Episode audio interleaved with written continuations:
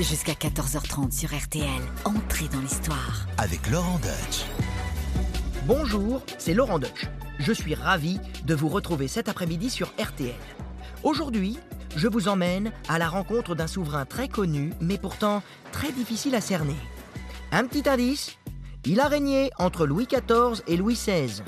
Si je vous demande quel genre de souverain il était, certains me répondront bien et d'autres pas bien. Ambiance les inconnus dans le film Le Paris, vous vous rappelez Spécial dédicace à Régis Laspalès, hein Pas bien, il y a une fille qui fume dans le rétro. Bref, un roi complexe et une popularité en dents de pour Louis XV. Et oui, c'est lui qu'il fallait deviner. Découvrez avec moi comment ce roi surnommé le bien-aimé au début de son règne est-il devenu le mal-aimé à la fin de sa vie. Vous êtes prêts? Alors suivez-moi et entrez dans l'histoire. RTL, entrée dans l'histoire. Avec Laurent Deutsch. Louis XV, avant tout, c'est quand même ce roi dont personne ne se souvient. Faut dire qu'il n'a pas eu de bol.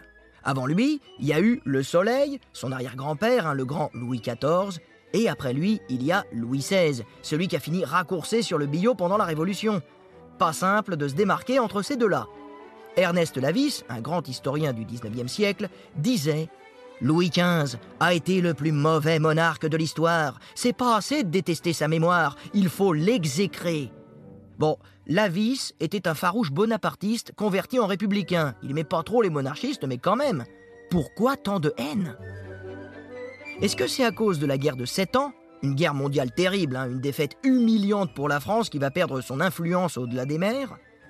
Ou bien, est-ce que c'est parce que Louis XV a bien souvent abandonné le pouvoir aux autres? D'abord à son régent, Philippe d'Orléans, puis à son ancien précepteur, le cardinal de Fleury, et enfin à Choiseul, son principal ministre. Cette ambiance euh, roi à mi-temps, qui passait plus d'heures dans le lit de ses maîtresses qu'au Conseil des ministres, ça n'était pas du goût de tout le monde. Eh oui, tout le monde n'est pas Henri IV, qui reste le roi préféré des Français, même si lui aussi il était très porté sur la fanfreluche. Allez, entrez avec moi à Versailles, on va démêler tout ça. Commencer, il faut dire que Louis XV n'aurait jamais dû devenir roi de France. À sa naissance à Versailles en 1710, Louis XIV a 72 ans et il est censé passer la couronne à son fils, le dauphin, ou son petit-fils, le duc de Bourgogne. Notre Louis, à l'époque, qui est duc d'Anjou, est donc troisième sur la liste. Mais tout bascule en l'espace de deux ans. Le dauphin de Louis XIV meurt. Puis en 1711, notre petit Anjou perd sa mère, son père et son frère, tous les trois emportés par une rougeole maligne. Bon, avaient qu'à se faire vacciner. Mais bon, à l'époque, hein, il n'y avait pas Jean Castex. À compter de 15 jours. Et pour une durée indéterminée de 15 jours. Non, il n'était pas là, le mec. Le petit duc d'Anjou, il est donc tout seul à survivre parce que sa gouvernante, Madame de Ventadour, avait interdit au médecin de lui faire une saignée. Comme c'est désormais son seul héritier, Louis XIV s'attache alors à son nouveau petit dauphin. Régulièrement, il s'habille pareil. C'est le soleil et le mini-soleil. Mais le passage de flambeau se fait un poil trop tôt. Quand Louis XIV meurt, le mini-roi n'a que 5 ans. Alors, vive le régent Et pendant la Régence, la période où le nouveau roi n'est pas encore en âge de régner, Louis XV apprend le job avec un précepteur, le cardinal de Fleury. Avec le régent Philippe d'Orléans, on est en mode impro total, et ça débouchera notamment sur une première banqueroute nationale. Bref, après le grand siècle de Louis XIV, tout va à volo quand Louis XV accède au pouvoir à sa majorité, c'est-à-dire à 14 ans. Il est alors assez dépressif. Faut dire que le cardinal Fleury l'a élevé dans la crainte de Dieu. En plus, il n'est pas très à l'aise dans le monde. Non, lui, ce qu'il aime, c'est la chasse. Il adore tirer. Et pas que le gibier. Et ça, vous verrez, ça le suivra toute sa vie. RTL, entrée dans l'histoire. Avec Laurent Deutsch. Louis XV monte donc sur le trône de France à 14 ans et il lui faut désormais trouver une épouse. À la cour, chacun propose son choix et c'est vers une princesse polonaise déchue, pieuse, timide et donc euh, très influençable qu'on se dirige. Elle s'appelle Marie Lexinska. Oui, ça c'est un sacré score au Scrabble. C'est le personnage le plus puissant de la famille et du royaume après le roi qui a pris cette décision, le duc de Bourbon. Louis XV, lui, n'a pas choisi, mais elle lui plaît. Alors, il ne sort plus du lit de sa femme. Il lui fait un enfant par an pendant dix ans. Au bout d'un moment, Marie Legzinska n'en peut plus d'être enceinte. Son médecin recommande même à Louis de la laisser un peu tranquille. hein. Maintenant, sire, euh, ceinture. Mais Louis en a marre d'obéir tout le temps, marre d'être un bon petit roi sage qui aime sa femme et obéit à son conseil. Il est tellement parfait et docile qu'on le surnomme maintenant le bien-aimé. La rébellion gronde et elle va prendre le visage d'une femme. Madame de Mailly, l'une des cinq filles d'un noble, le marquis de Nesle. Je vous le donne en mille. Sur les cinq sœurs, Louis XV en aura mis quatre dans son lit. L'adultère comme moyen d'émancipation, fallait y penser. Alors je vous explique, hein. l'idée de l'adultère, c'est pas Louis XV qui l'a eu le premier. À 22 ans, le roi est encore un homme sous influence qui craint les foudres de Dieu. Or, la cousine du roi, Madame de Charolais, une libertine notoire, qui reçoit ses amants déguisés en moines parce que c'est plus facile d'enlever une soutane qu'une robe de cour, veut gagner en influence sur son royal cousin. Elle décide donc de glisser dans le lit du roi une gentille gourgandine qu'elle pourra manipuler à loisir. Et elle jette son dévolu sur l'aînée des cinq filles du marquis de Nesle, Louise Julie. Et c'est comme ça que tout commence. Elle est jolie, Julie, elle est douce, bienveillante et surtout pas trop ambitieuse. Coucher pour le plaisir avec une favorite de la reine, ça donne des ailes au petit Louis XV. Ça y est, la rébellion est là, il fait sa crise d'adolescence. Imaginez la scène dans les appartements de la reine.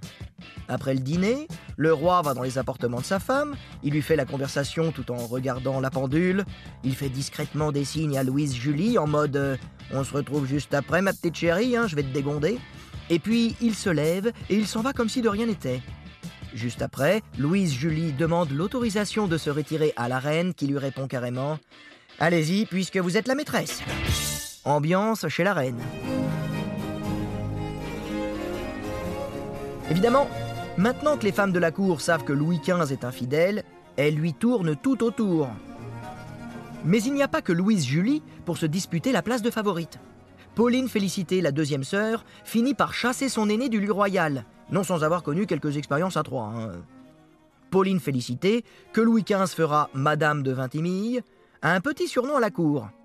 Le singe ou le macaque. Tout simplement parce qu'elle n'est pas très belle et que, paraît-il, elle sent très mauvais. Mais elle fait rire le roi. Et Louis XV, qui est dépressif, hein, on l'a dit, il a besoin qu'on le fasse rire. Et Madame de Vintimille essaie y faire.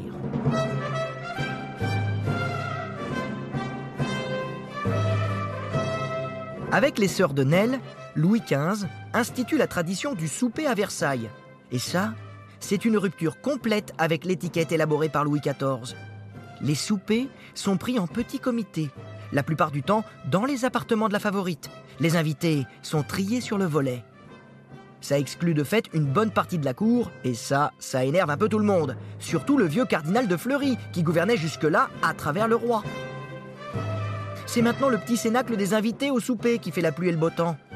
Et ça, c'est aussi une manière pour Louis XV d'échapper au Conseil des ministres. Il déteste ça.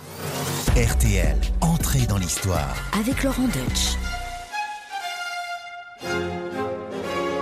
Au début des années 1730, Louis XV commence à prendre son rôle au sérieux et devient un gros bosseur. Il passe des heures à éplucher les dossiers du royaume tout seul dans son bureau. Bon, c'est un peu le bazar, hein, il manque un peu de méthode, il se perd dans les détails, mais il prend goût à l'autorité et à la guerre. Et d'ailleurs, c'est entre les soupers et le lit de Madame de Vintimille, hein, le macaque, que Louis XV va se découvrir en guerrier. Toute son enfance, Fleury lui a dit La guerre, c'est mal. On ne sort jamais vainqueur, même quand on a gagné. Et maintenant, il a sa copine qui lui dit Oh, tu sais, moi, Loulou, la guerre, ça m'excite, et toi, je suis sûr que t'es un gros dur. Hein, comme quoi, hein, à quoi ça tient l'histoire finalement On est donc en 1733. Le roi de Pologne meurt. Et là, voilà un beau prétexte pour prendre les armes. C'est parti pour la guerre de succession et Louis XV s'en mêle pour replacer la famille de sa femme au pouvoir. Et oui, elle avait été déchue, là, les Inska, là, et pas qu'à cause de son nom qu'on pouvait pas prononcer. Non, non, non, il veut réhabiliter sa famille. Fleury, hein, le principal ministre qui donc est pacifiste, il n'est pas d'accord. Mais pour plaire à sa maîtresse et aussi à la reine qui veut venger son père, Louis XV se lance dans la guerre. C'est la première fois qu'il agit en désaccord avec le cardinal de Fleury.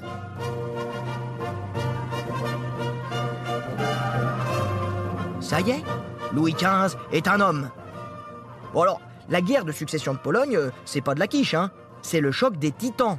C'est la France contre l'Espagne, les Bourbons contre les Habsbourg.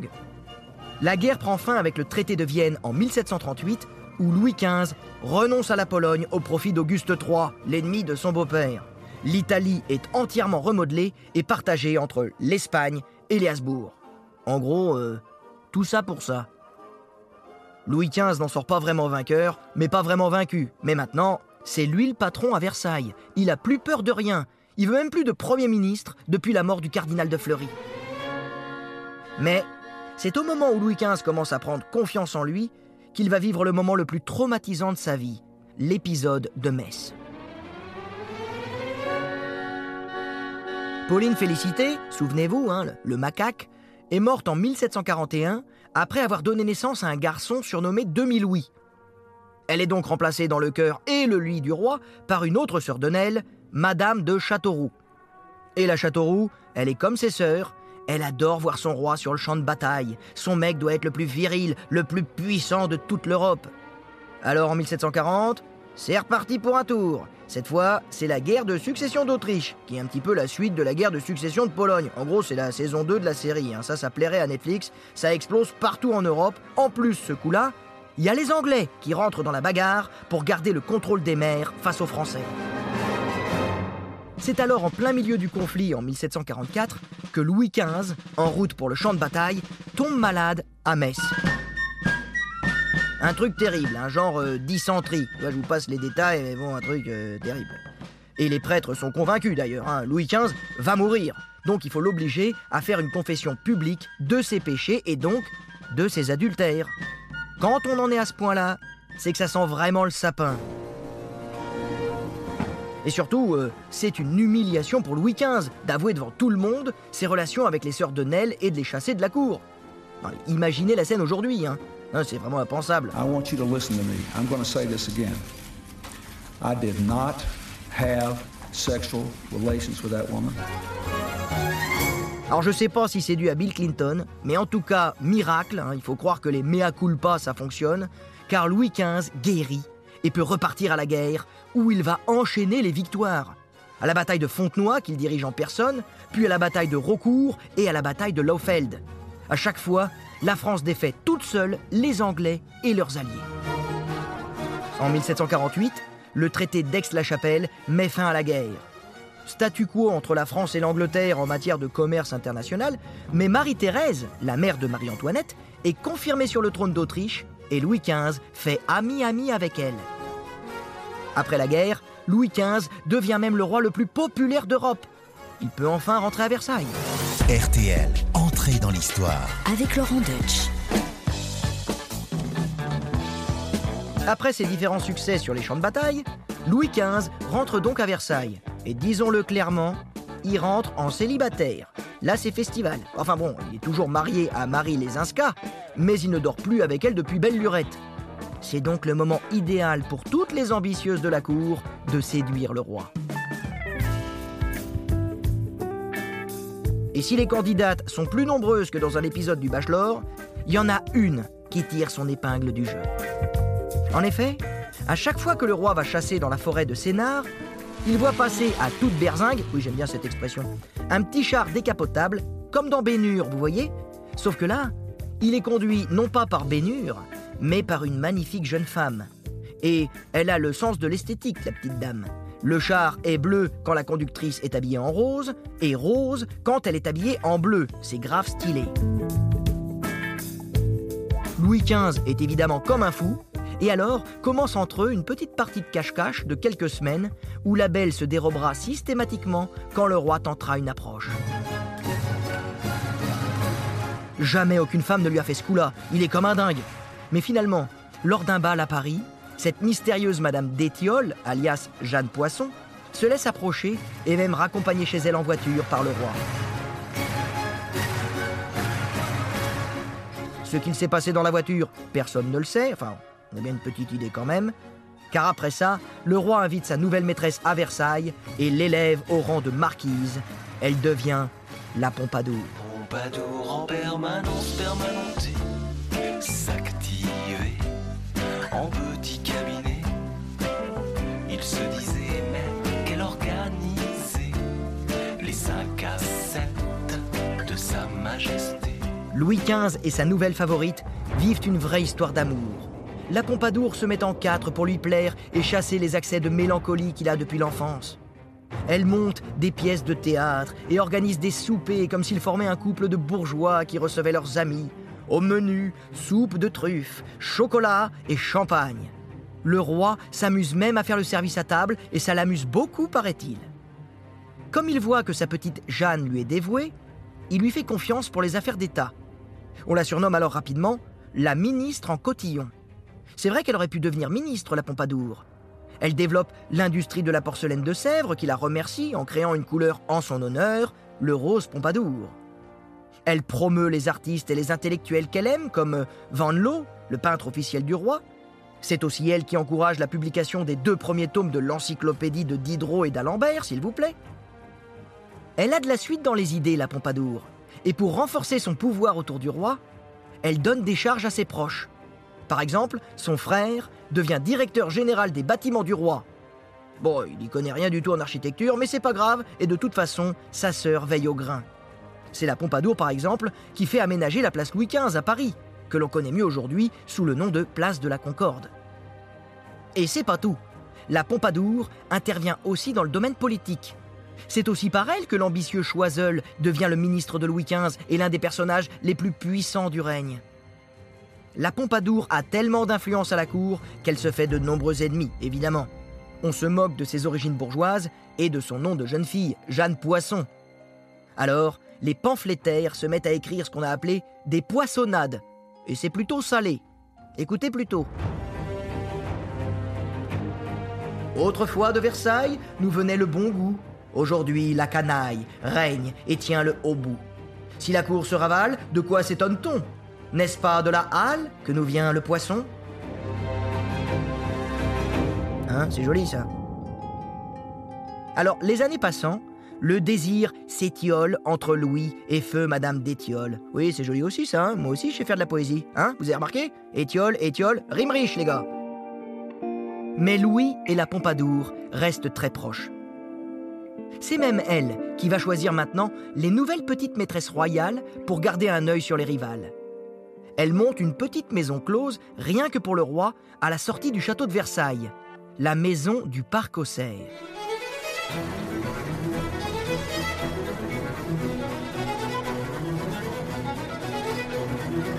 Au parc aux cerfs, il y a toujours deux ou trois filles simultanément. Pour le casting, c'est simple. Les filles doivent être jeunes, belles, pas trop intelligentes, pas trop bêtes non plus, mais surtout vierges.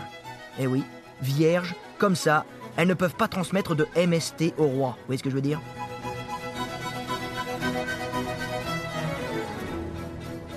Toutes les bourgeoises de Paris font la queue au parc aux cerfs pour y mettre leur fille en pension, car il y a une belle ascension sociale à la clé. Une fois le roi lassé, eh bien, euh, il y a au programme anoblissement, rente à vie et beau mariage. Un job qui rapporte gros, et en plus qui dure pas très longtemps, hein, en gros quelques semaines, ou bien neuf mois euh, pour celle qui tombe enceinte. Parmi les postulantes du parc aux cerfs, il y a Mademoiselle O'Murphy, Louise de son prénom, qu'on surnomme la belle Morphise. Elle a un si joli derrière, Morphise, que le peintre François Boucher l'a peint en plusieurs exemplaires. Louis adore cette adolescente aussi fraîche que débauchée, si bien que la jeune fille pense remplacer la Pompadour. Un jour, elle s'enhardit, et après une partie de jambes en l'air royale, encore nue entre ses bras, elle lui susurre Sire, quand est-ce que vous vous débarrasserez de la vieille? Réaction immédiate de Louis XV la petite Louise est congédiée sur le champ. On touche pas à la Pompadour. RTL, entrée dans l'histoire. Avec Laurent Deutsch.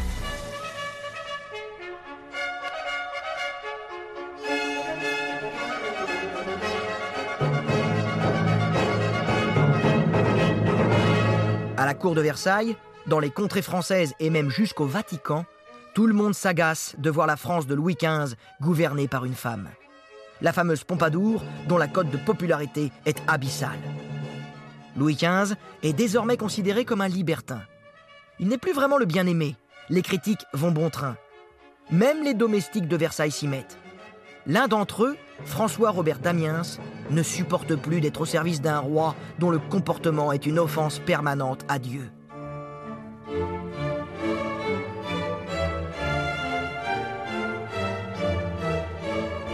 Un soir, alors que le roi s'apprête à quitter le château en carrosse, Damien se jette sur lui aux sorties de la salle des gardes.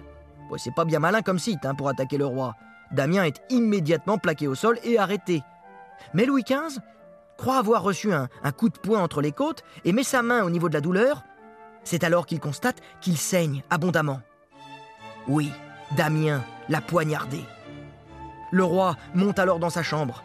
La blessure est superficielle, mais lui, il est persuadé qu'il va crever. hein. Il était hypochondriaque, donc euh, il convie tout le monde là. euh, je confie le royaume à mon fils. Je demande à me confesser et je promets que je vais rompre avec la Pompadour pour me mettre d'accord avec Dieu. L'annonce de l'attentat à Paris fait miraculeusement remonter la popularité du roi alors en berne. On célèbre plus de 600 messes pour son salut. Damien, quant à lui, euh, passez-moi l'expression, il va vraiment morfler. hein. Alors, il est condamné à mort, évidemment, hein, pour crime de, de parricide sur la personne du roi, et on va le torturer en public, en place de grève, avec une formule premium. D'abord, on brûle la main qui a tenu le couteau, puis on coule du plomb fondu et de la résine brûlante dans les plaies ouvertes par des tenailles qui ont arraché des lambeaux de chair sanglante. Enfin, on démembre son corps en l'écartelant avec quatre chevaux. De quoi décourager les régicides. Mais revenons à Louis XV. Alors, Louis XV, il va vite oublier ses promesses et retourner dans les bras de la Pompadour, qui mourra de la tuberculose en 1764. Ce deuil est d'autant plus terrible qu'il survient après la guerre de Sept Ans. Vous vous en souvenez pas de la guerre de Sept Ans, hein? C'est normal. Tout le monde préfère l'oublier, surtout les Français. La guerre de Sept Ans a lieu à partir de 1756. C'est un peu une répétition de la Première Guerre mondiale.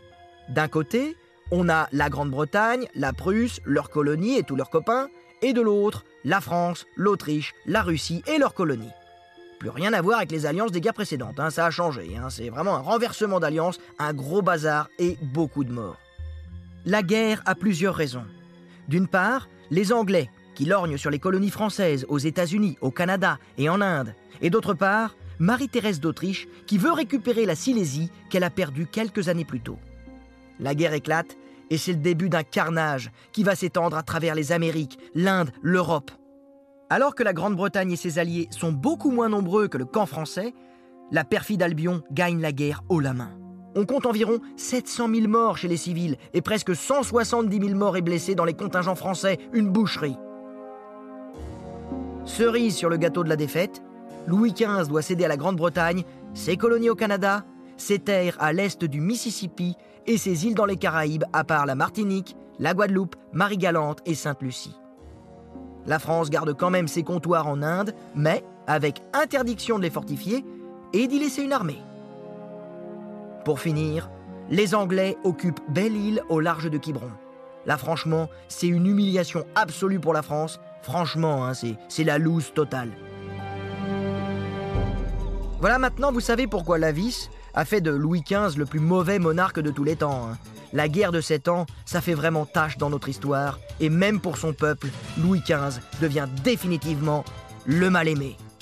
Alors, quitte à être détesté, le roi va consacrer ses derniers jours à son plaisir, rien qu'à son plaisir, en choisissant une nouvelle favorite, la très sexy Jeanne du Barry.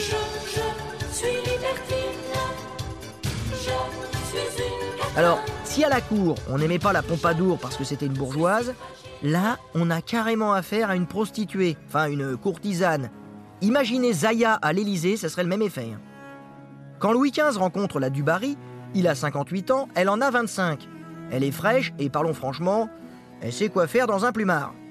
C'est donc elle qui va l'accompagner au plus près pour ses dernières années et pour soigner son spleen, comme dirait le poète Baudelaire.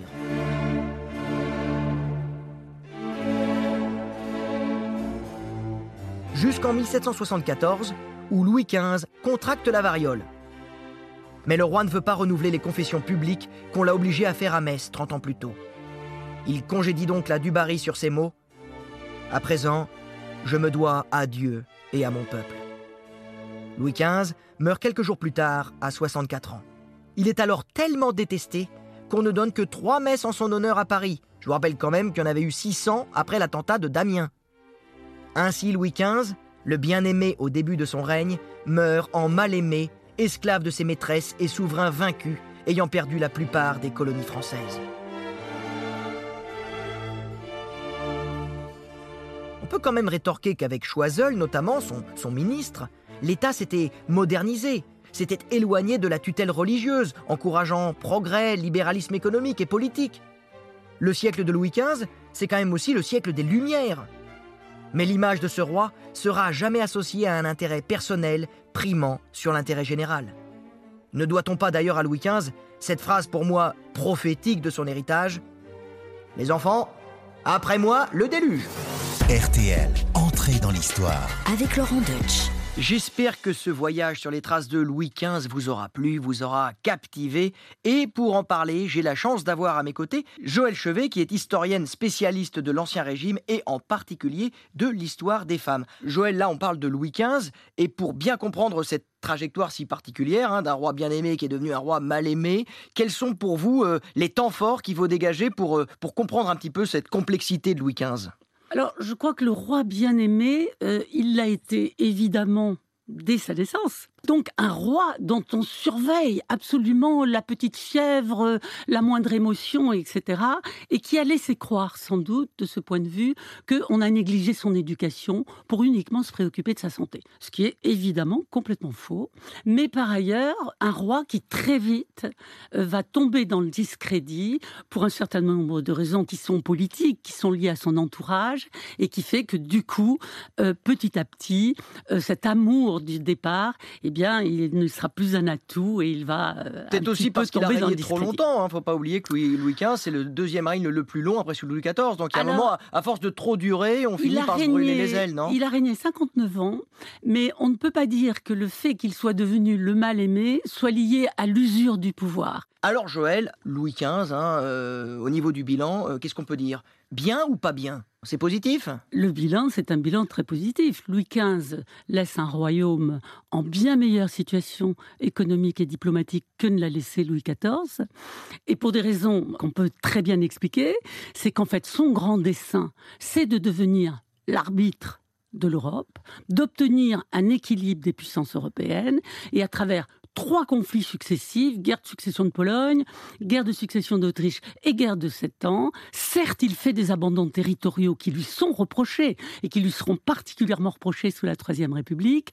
Reste que cet attentisme qu'il a montré, cette prudence, ne faisant la guerre que quand il le jugeait utile à la grandeur de la France a donné des résultats. C'est-à-dire que la Lorraine et la Corse ont été acquises diplomatiquement et que s'il a lâché les colonies du Canada et de la Louisiane, c'était au nom d'intérêts tout à fait supérieur. Il s'est accroché à ce qui était l'essentiel pour la France, reconstruire sa marine, en gardant en particulier les établissements de Terre-Neuve et en gardant bien sûr les Antilles. D'accord, là on reconstruit un petit peu euh, la personnalité de Louis XV, parce que c'est vrai qu'on a souvent dit que c'était un roi qui faisait passer son intérêt personnel avant l'intérêt du royaume, et là vous nous dites euh, exactement le contraire finalement. Donc ça a été vraiment un peu déformé par ceux qui lui ont succédé. Ils avaient un intérêt à le faire. C'est quoi? Il fallait trouver un maillon manquant entre Louis XIV et Louis XVI pour montrer l'affaiblissement de la... C'est exactement ce qui s'est passé. Il fallait, pour, euh, je dirais, les historiens post-révolutionnaires, expliquer un petit peu ce chaînon manquant entre Louis XIV le roi soleil,